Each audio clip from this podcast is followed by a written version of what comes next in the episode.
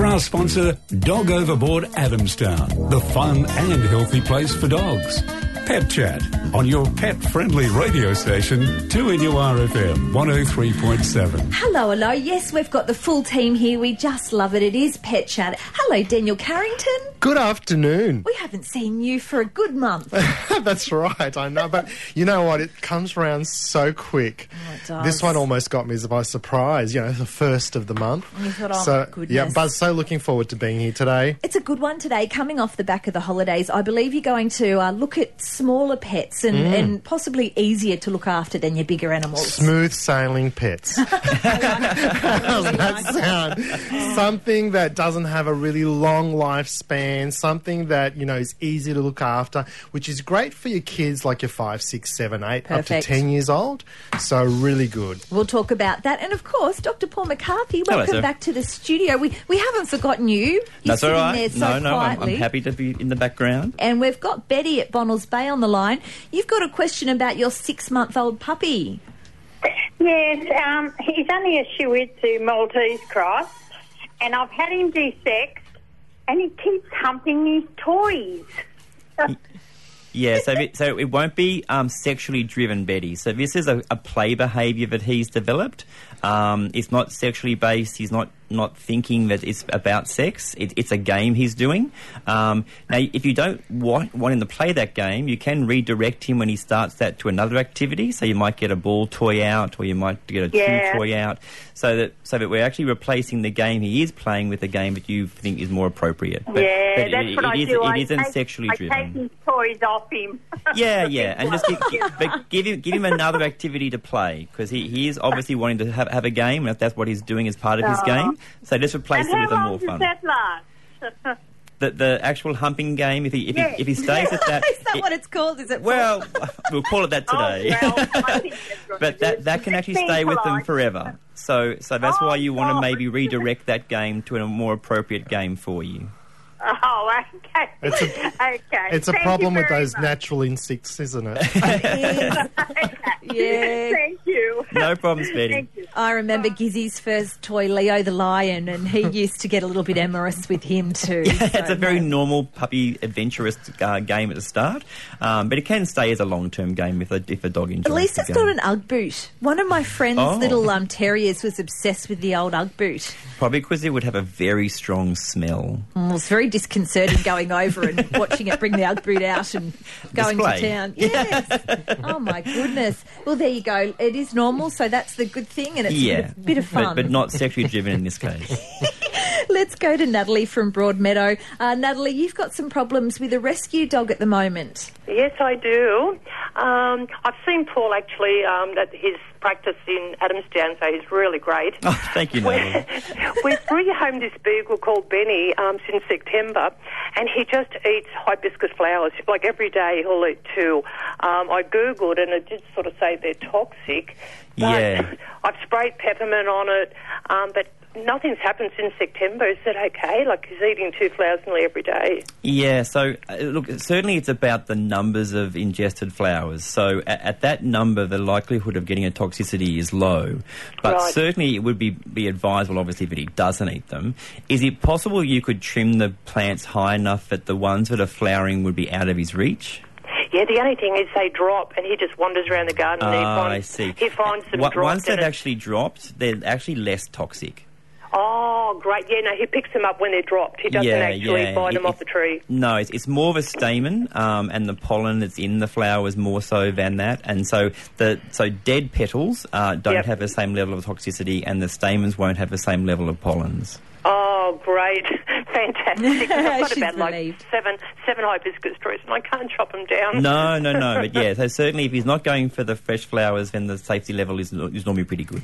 But right now, Daniel Carrington, you have a guest on the line to talk about smooth sailing pets. Yes, that's right. And Look, sometimes we think about our kids up to about 10 years of age and we want them to learn about responsibility, looking after the pet. They may want a puppy dog, but we think, no, it's not the right time yet because it's a big commitment. So, what are some little pets that we can buy our kids that are going to be easy to maintain, still teach them a bit of responsibility, and not have a really long lifespan? And I thought the best person to talk about this is Chris because he's had every pet known to man growing up, and um, and we talked about you know what are three types of pets that might be good to look into for this type of uh, purpose. So, Chris, welcome to the show. Thanks, mate. Mate, um, just uh, what are the three pets we'll talk about today? Uh, so the three that we've decided to have a chat about are, are fighting fish, fighter fish, Yeah. uh, stick insects, and hermit crabs. Okay, so yeah, quite simple, but let's get into a little bit of detail. So, why would you first recommend fighting fish as opposed to goldfish or other types of fish, fighting fish to look after yeah, as a yeah, yeah. Well, fighting fish are a bit easier to look after than your typical goldfish. Uh, most fish do require things like uh, filtration to keep the tank nice and clean, and also aeration, obviously for oxygen to breathe. Uh, fighter fish create their own oxygen, so there's no need for things such as aerators and air pumps, and there's no real need for filtration, being that such a small fish, they don't make much mess, they don't eat a great deal, so a lot easier to, to maintain, look after, and clean up. Yeah, so, So, what do you need for them? For example, if you don't need that stuff, what do you need for a fighting fish? yeah, basically, uh, you, you just need somewhere that, something that holds water, which is usually nice, like a nice little bowl, a vase, or you can get nice little set out fish tanks as well for them, which Yeah. is just usually two or three litres. Um, that you need a little bit of food to feed the fighting fish, l- a little bit of water agent to kill the chlorine in your tap water, and that's it. How So- often do you have to change the water, though, or, or not, not very often at all, by the sounds of it? Yeah, not often at all. Uh, usually around about once a week. If you take out fifty percent of your, your your water that's there and fifty percent fresh stuff back in, you're fine. You're usually good to go. And yeah, we're, we're not so- talking about a lot of water, are we? What's the, No, no. Um, some people keep them in, in areas around you two or three litres. Uh, in, in the wild, they live in little puddles uh, in rice paddies, so they're they're used to a small amount of water. So it's Um, not cruel to have them in something small. Then they like that. No, exactly. Yeah, it's it's their natural habitat, something nice and small. Yeah, yeah, that's right. And the great thing for kids is they can come in lots of different colours. They're so pretty. are Correct. very Yeah, I yeah. Go go back 10, 12 years ago. We had red ones and we had blue ones. Um, these days, you can get every colour of the rainbow, uh, including mixes of that. So now you can get yeah three, four, five different colours in one little fish, which is which is quite amazing. And if you're into fighting fish and your rugby teams, you can have a fighting fish for each rugby team set up on your display, can't you, you? you're really But good. you don't you're put them really good. together. No. no, next to each other, not in the same team. Yeah. All right, so that's fighting fish. What about stick insects? Yeah, uh, another nice, easy pet. Again, not requiring much. All they need is uh, leaves to eat uh, and uh, water, which comes through a spray bottle. So all you really require is fresh leaves once a week, and, and usually your gums and your wattle leaves are your best, which most people have around. Um, and yeah, some some of those into a nice jar to hold them up into a mesh enclosure. Uh, is all you need for a little stick insect or a, a handful of stick insects. So, um, and that's one you can also handle, can't you? Yeah, so they, are- you, you can handle them. Obviously, you can't with the fighter, but with the stick insects, Yes. you can. They are quite quick when they're little, um, so you do need to be wary of that. They will sort of move around a lot more, and they become a bit more subdued when they're a bit older, so they're easier to handle. Uh, but if you do have any issues with the little fellas while they're growing, and limbs do uh, fall off and such, uh, like most bugs, but they will regrow while they're juveniles. Oh, so, yeah, if we have any accidents while they're growing older, then um, they will regrow those limbs. So it's like, oh, mummy, mummy, I've just pulled the leg off the stick insect. yeah, yeah, a little bit better to happen to a stick insect than, like we say, a puppy or a kitten. Yeah. Oh god. And just a reminder, kids, your legs and arms won't grow back. Yes. Um, uh, Yeah. Last of all, hermit crabs. Something you know a lot about, Chris, don't you, crabs? yeah, something I try to avoid. Um, so, but with the hermit crabs, they are they're they're a, they're a good type of crab to have. They're they're nice and easy to handle. Again, they're they're not something that requires a lot of time and effort. They do need a little bit more than the other two, being that uh, they they need a heat pad through your winter times. They don't like the cold at all, um, and they do like to to climb as well. So something like a, a sixty centimetre or two foot fish tank for a couple of crabs is sort of where you want to sit and size-wise, and that way you can bit of driftwood in there, they can climb up, and they do require both fresh and salt water. Okay. So you need your spaces that for your for your food bowl, for your salt water, and your fresh water. That they drink the fresh and they bath in the salt. So that's why you need your two different ones there.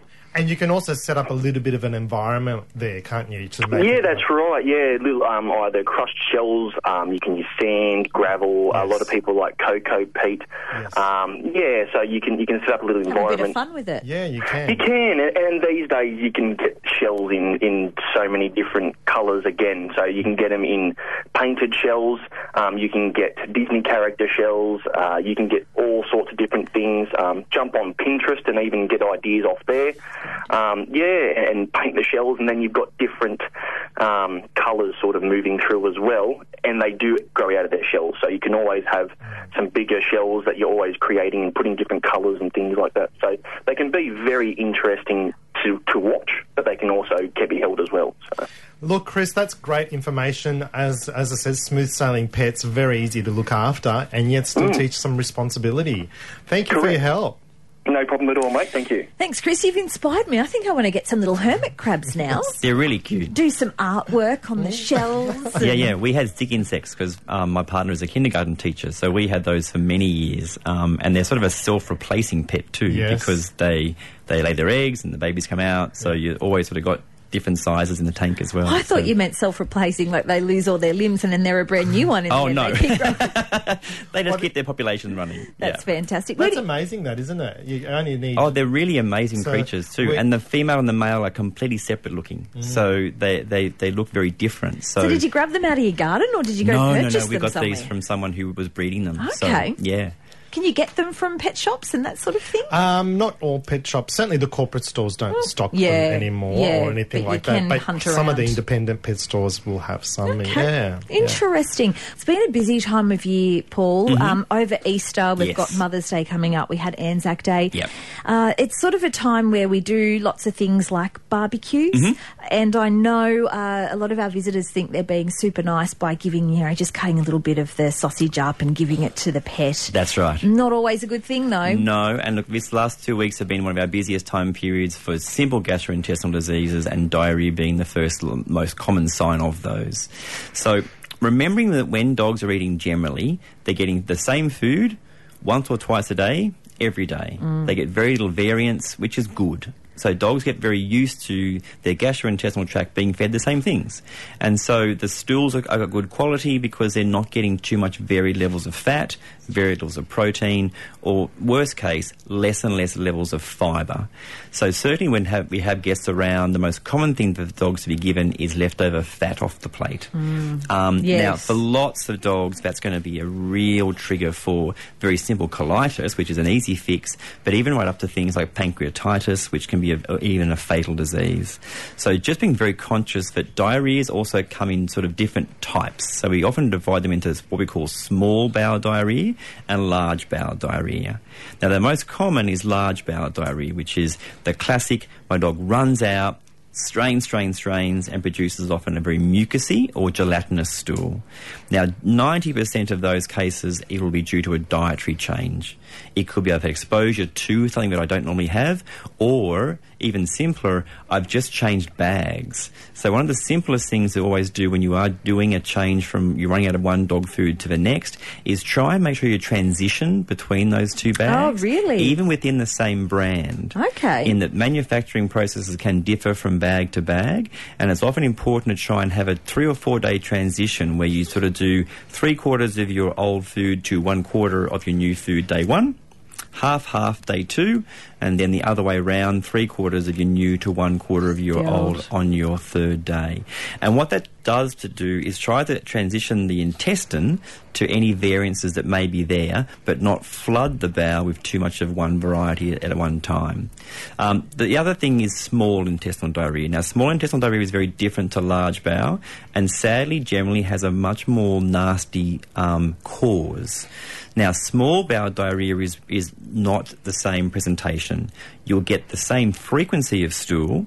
So the dog's not going any more frequently, but what he produces or she produces is large volumes. Okay. Okay. So if you start getting getting, getting a dog produce large volumes of diarrhea in one go, that's certainly a, a reason to have your dog checked. Right. Because small bowel diarrhea is generally not diet related.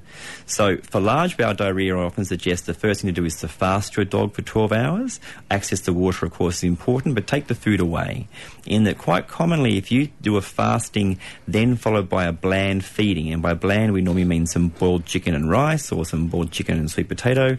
Um, a lot of those will resolve without the need for veterinary assistance. Okay. Now, I preface that that if it has been more than three days, then what we're often doing is we're losing fluids, and that's an important reason. Then You don't a veterinarian. dehydrated. Dehydration can be the, the next step for that. Small intestinal diarrhea is very different. So if you're getting large volumes produce often black stool produce. So black is normally digested blood.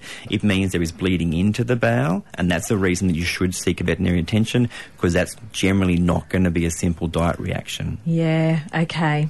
So get to the vets as soon as possible. For- and there's, that- there's a multitude of things. I guess it could be, and different treatments. Correct, there are. And, and, and often for small intestinal diarrhea, because there's often bleeding involved, it does mean that you need to make sure that you've got fluids on board for those because they're often losing lots of fluid in a short time period. We're going to go to the phones now. 49216216 is our number. Now, Sam in Carrington, you have a tip for Dr. Paul. Ooh. Yes, Dr. Paul. Actually, uh, a friend of mine moved up to Southwest Rocks and they have uh, schnauzers. And if you ever want to believe in reincarnation, you come back as their dogs. Well, of course, you know, being such a um, a bushy area and lots of reserve around, very close to the homes, they rush off in there, and as you said, big change in diet. In this case, sort of animal feces, and they get the squitters, as he calls it. And anyhow, long story short, he prescribes human metamucil. Yep, correct. So dietary fibre. So dietary fibre is a really important thing for, for large bowel diarrhea. So Yeah, that's correct. So, Yes, so yes, for yeah. colitis, which is the most common cause of large large bowel diarrhea, um, one of the, the trips the tricks for that you are correct is to use dietary fibre, which is why we often use things like sweet potato. Um, Yes. Metamucil can be a little tricky in that it's one of the products that too much of that will give you the same side effect, which is diarrhea. Um, yes, that's what he said. As soon as it stops, a couple of days, then wean it off. Yeah. And, uh, And simpler uh, uh, still and cheaper still, you can just get psyllium husk from your health food shop or from your supermarket. My dad takes that. Yeah, and that's just the same as so do Metamucil. So it, it's the Yeah. same product at half the price, um, but doing the same job, which is just impr- in- increasing dietary fibre. Fibre. Yeah, that was that was his, his his tip. He said, "Look, there's all sorts of drugs on the market. He said it works just as well for that large bowel." And another tip that he uh, he always says, if you if you are changing food, get halfway by the new food, half in the thing. Shake it up and down for about two or three minutes, so you're just getting a random piece, and then gradually get onto the new food from there. But uh, Yeah, it is really two- important. People forget that, that, that even changing from one same brand but one bag to the next bag, they can be very different. And so getting that transitional um, shock for some dogs can be too hard, and you'll get diarrhea associated with that change. So diarrhea is often not. Um, what we call pathogenic. It's not, it's not a severe disease. It's just that the bowel's being presented with a different combination of food types or percentages, and it can be enough to just make the bowel react in a negative way. Paul, I'm sure we would have covered this at some point on Pet Chat, but I can't think of the answer off the top of my head. Obviously, we're talking about diarrhea, Hmm. but quite often um, it's not uncommon for your dog to just do a random vomit. Vomit, And yeah. it's often sort of that foamy colour, like Yeah. the foamy consistency. Yes. Is that um, is that something we need to be concerned about? Okay, so and look, this is, and you're right. It's a really common question. So it's about the frequency.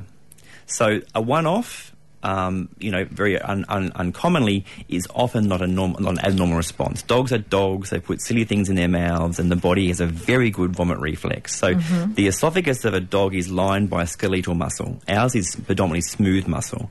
So they have a really good ability to make themselves vomit. And so because they're a scavenger species, they're good at that. So occasionally that's not an issue. But if it's a frequent response, it can be that we're either having a dietary intolerance, so there's something in our regular diet that we're becoming reactive to. Yep. And that can often give you that just foamy or bile-based vomit. Yes. Um, particularly if you're seeing that sort of on a weekly basis. So it's not something that's occurring on a daily basis, which generally means there's something much more involved happening. But if you're getting a weekly vomit or a fortnightly vomit, have a look at what protein source you're feeding in that diet. And particularly if they've been on that same protein source for quite some time, the body can form an antigenic response. Okay. And so you'll actually get what's called a, a, a gastritis, but it's actually associated with the protein type you're feeding. So particularly if you're feeding a beef-based food, beef is more antigenic, antigenically stimulatory than other protein types. Try fish or chicken, and So seeing if that if you're weekly using vomits tins, for example, or you dry, might change, yeah, tins or dry. the- Often just using a different protein source might stop those dietary intolerances. So Okay. that they're not a true um, uh, anaphylactic reaction. So it's not that I become so allergic that I break out in hives. It's just that the, the stomach reacts to those proteins in an antigenic way and they have a mild gastritis. And so those ones that are sort of weekly vomits, that's commonly that the diet is now starting to cause some reactions Okay. and, and worth looking at a different type of So what diet. if we saw a couple of vomits over two days and then and then nothing? Could that have just been it a could reaction have been something to? that passed through. Yeah. Yeah. We, we generally, again, advise clients if it looks like more fluid is being lost than being kept. Yeah, So if the okay. volume coming up looks like it's exceeded what could have been consumed in either water or food, that means you've got an energy loss. Mm. And, and also, more importantly, I guess, a, a hydration loss. And they're the ones that do need to be investigated because too much loss then gives you, as you mentioned already before, very astutely, dehydration. And dehydration is a secondary condition that has its own problems associated with that. Sure. Because we're not just often u- losing um, fluid, we're losing our electrolytes, sodium, potassium, and chloride. And would that be um, obviously an issue for all dogs, but especially like our younger dogs or Correct. older dogs? Correct. So know? dogs that have less reserves. Mm, okay. So dogs that are, have got less ability to make up for those with losses in their own body mass, um, they're the ones that are more important to be watching for. And in certain breed types, so there are certain dogs who become hypoglycemic much quicker than other dogs. So dogs like Chihuahuas, for example, are much more likely to become hypoglycemic, and puppies in particular. They've got very little reserves. They can become hypoglycemic and also hypernatremic very quickly, and they're the guys that you don't mess around with for vomiting for too long because they just don't have the capacity to absorb any of those losses. Welcome, Marianne. You're in Aberdare, and a question for Dr. Paul about your dog. is a seven-year-old border collie cattle cross, and recently her glands in her bottom have started um, not clearing. You know what I mean? Like, Yep, anal and I glands. just Her anal glands are becoming impacted. that's right. Yeah. Is that diet related or? In, in, uh, in most cases, it is. So, so uh, as we were speaking before about dietary fibre, one of the easy ways to try and correct anal gland impaction is to make the stools not firmer but a wider diameter. And the best way to do that is add your dietary fibre. Now, um, as you again spoke before, psyllium husk and those sorts of uh, fibrous like metamucil can be used. But to be honest, the simple thing is just add some veggies into the mix um, and make your veggies at least 50% of what the diet is made up of to try and make the stools more fibrous, more uh, a wider diameter. And what it'll do, it'll push on those anal glands as the feces are evacuated from the from the rectum and get those glands to evacuate every day. What commonly happens with dogs with anal gland issues is that they, they often have some good stools one day and some smaller stools the next day, and so the glands aren't always being emptied every time a dog defecates. And then if it stays in the gland for long enough, the liquid becomes more like a paste. And then it's almost impossible for the gland to empty that paste because it's too solid to get through the duct. Yeah. so, so if you could do what? What do you currently feed? Well, they get a mixture. They get um, fish, Yep. and then they get a bit of dog roll, but they get mince and veggies. And, Yeah. So, what percentage of your roll? What percentage of your diet is your veggies? Because I can hear lots of protein going in, but what are you doing for your fibre? Um, they get um, mince and veggies. Yeah, so mince has no fibre, so you want to have lots and lots of vegetables. And in this circumstance, I would make at least half your diet vegetable and half your diet the protein. So that's that. So the protein is your, your as you mentioned, your fish and your mince. So it could even be a quarter of a diet. And in a seven-year-old dog, there's no great requirement for large amounts of protein now. The muscles have been laid down, all the growth rates have occurred. So now you're looking at more of an energy maintenance rather than an energy growth period. So you could make your diet of protein 20 to 25%, and the rest of that can be your vegetables. And then you'll get a much better stool produced, and it'll push on those glands more regularly. Now, you oh. can get infection in the glands. Now, sometimes if mm-hmm. you've got an anal gland infection or an abscess, fibre alone won't treat that. So initially you need to get your glands ex- um, expressed by the veterinarian, have the fluids checked to see if it, if it is infected, and often antibiotics are required for anal gland infection. But for general, just routine impactions, fibre is your cure. Okay, we're going to go to Peter now from Newcastle and a question about your ragdoll cat. Yep, but it's become an escape artist. Okay. Uh, now, it, it, when, when it's inside the house, it just meows to get out. Yep. And uh, then we've uh, we've uh, blocked up all the holes that she's dug, which is rather unbecoming Sure. of a of a ragdoll cat. uh, So, is your goal to try and make her an indoor-only cat? uh, well, she can go out in the yard. Yep. But uh, uh, generally indoors most of the time. But uh, she interrupts our sleep pattern at night time as well. Yep. Uh, what How can old we is do? she? Uh, nearly three. Okay.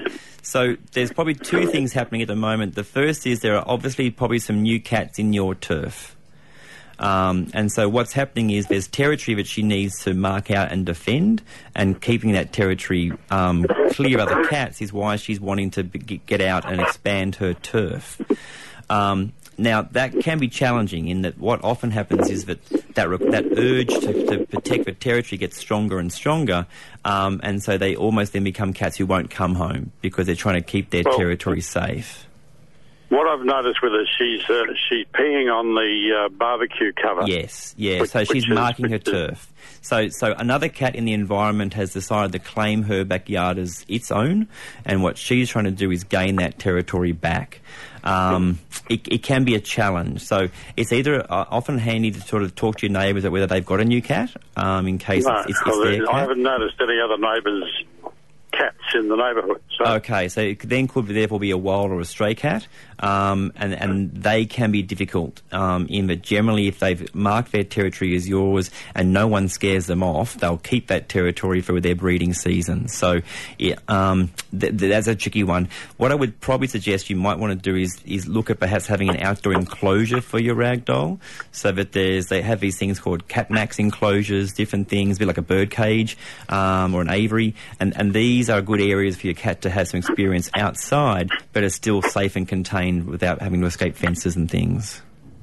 So she doesn't need any uh, medication to quieten her down because she's. Uh, it's, it's very annoying. You, you, you're She's- she's been desexed, I she just meows, meows, meows to go outside.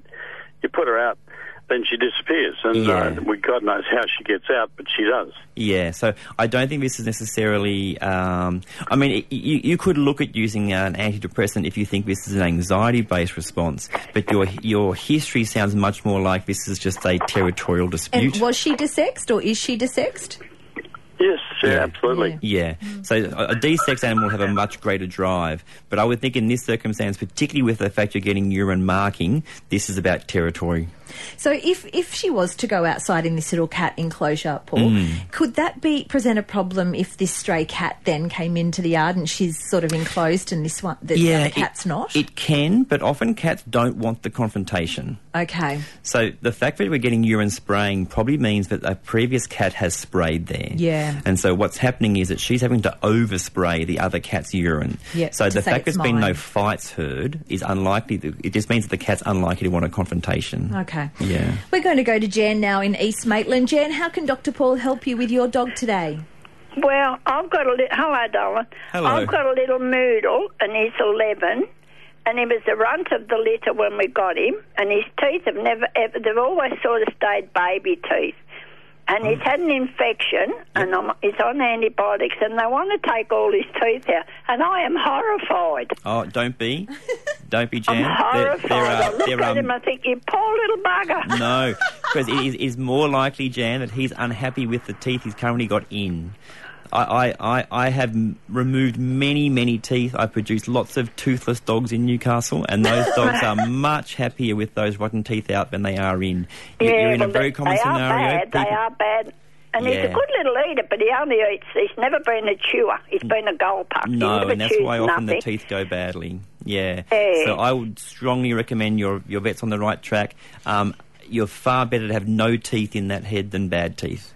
How They- do they eat, though? Oh, you'll be amazed. They will gum dry food. They will chew on pig's ears. Dogs with no teeth will actually often have a much happier mouth because they're not in the pain associated with the dental well, he's disease. been a lot better since he's been. I have to give him antibiotics for ten days, and Mm, to try and clear the infection around the teeth before they come Yeah. out. Yeah, no, it's, a lot better even since he's been on that. I think, oh, I look at him and think, oh, because I just love him to death. Oh, look, you, I can't look at you with no teeth. Oh no! You, you Oh, so, so, so so be prepared. What often happens in dogs, if they, all their teeth are removed, is the Eh. tongue will loll on either side of the mouth. So the tongue is often contained in the mouth by the canines. If Mm. they've got to remove the canines, just expect that the tongue won't always stay in the mouth. So they look, Alright. they look a bit, you know, lolly looking, Eh, but um, yeah. you are doing your dog a great service by getting out those teeth. And you'll They love lead to him inf- anyway. Yeah, they'll I lead will to heart Don. I thought disease. I They might can lead to kidney him some big disease. lolly teeth. yeah, no, take the teeth out. lolly teeth. oh, you're funny, Jen. No, beauty's in the eye of the beholder. I have Absolutely. a Well, I love one-eyed wouldn't- dog. Yeah, I and the love smell it. from the mouth will improve amazingly. There You'll you go. You you'll can have more smooches. Yeah, more smooches. Yeah. Yeah. I'll get plenty of them now. Anyhow, I appreciate your time, darling. No problems, Jen. The best of luck. Okay. I love Jen. Yeah, oh, yeah. That's It's a really common thing, Sarah. People get panicked. How is their dog going to eat without the teeth there? And they're always amazed at how well these animals do without the teeth being there. And it the must be a teeth have been a relief. hindrance rather than a help. Absolutely. Yeah, the dogs must feel so because Oh, someone yeah. said once, um, you know, but they're still eating, so I didn't think it was that bad. And I think it was Kimberly said, well, the op- option is death. Mm. Is the death, that's so right. they will continue Ex- to regardless of the pain. Exactly. And what people often get surprised by, they'll often try and eat faster. Because they're trying to flick the food in with their tongue. Ah, so people go, oh, but they're eating really well. They're, they're gulping their food in. And what they're trying to do is actually avoid having to use their teeth. Yes. So, yeah, it's a really important thing. Dental disease in canine and feline medicine is a really important subject. And we probably should talk about that another week because there is a lot of knock on effects from having bad teeth. Okay, well, we did promise it. How about we have a look at Oh, the, yes, the dog, of the week. Dr. Paul, before we run out of time? Uh, now, we've got a two year old Mastiff Cross Staffy. okay, now this is Mia, and uh, the, What a face. Yeah, she's she's got a gorgeous face. So you know, it's another Staffy cross used for pups and discarded by owners. Apparently, Oh, you know. That, sad to know. Yeah, it is sad. She weighs in at around eighteen kilos. So you know, Oh, she's only small. Yeah, Yeah. yeah. She stands knee high, and um, despite being chipped as a Mastiff cross, she is a ball of muscle with an easy care coat and a smile for days. And we can see that in the photo. I mean, God, she looks happy. Go have a look, by the way, at 2nurfm.com for our dog of the week. Now, she loves people. She loves being around people. She loves being out in the garage. If you're out in the garage doing something, if you're out in the backyard kicking a ball around, she wants to be there. She is very active and she's a bit of a jumper. So high fences are Yeah. required. So she came to Dog Res- Rescue with no training and her carers are working hard with her. She's coming along really well, but she would need an owner who's prepared to continue the work to help uh, her be the best, calmest person she can be, or dog she can be. Um, so, yeah, I guess they're probably looking for someone that's experienced Yeah. in, in owning dogs. Yeah. But if you think you're that person and you would like to give Mia a home, then you can find all of the details, and that is at 2nurfm.com. And it's always nice when the right family obviously get the right animal as well. It is Really an important. important decision when you are making that decision to in, inc- increase your family size is to make sure that the dog you're choosing or the cat you're choosing is the appropriate one for your lifestyle. Mm. So this dog is going to be busy, busy. Yes. A face that's so beautiful you couldn't say no to. But remembering that if you don't have that time, probably a, a, a, a- not the greatest of choices. Really great advice. And you know what? That is it for us today. Dr. Paul McCarthy, thank you so much. Pleasure, Sarah. As always, Thank you. great pet chat. Thanks for listening to this podcast from 2NURFM at the University of Newcastle. Topics range from gardening to health, well-being, pet care, finance, business and travel. You'll find them all at 2NURFM.com.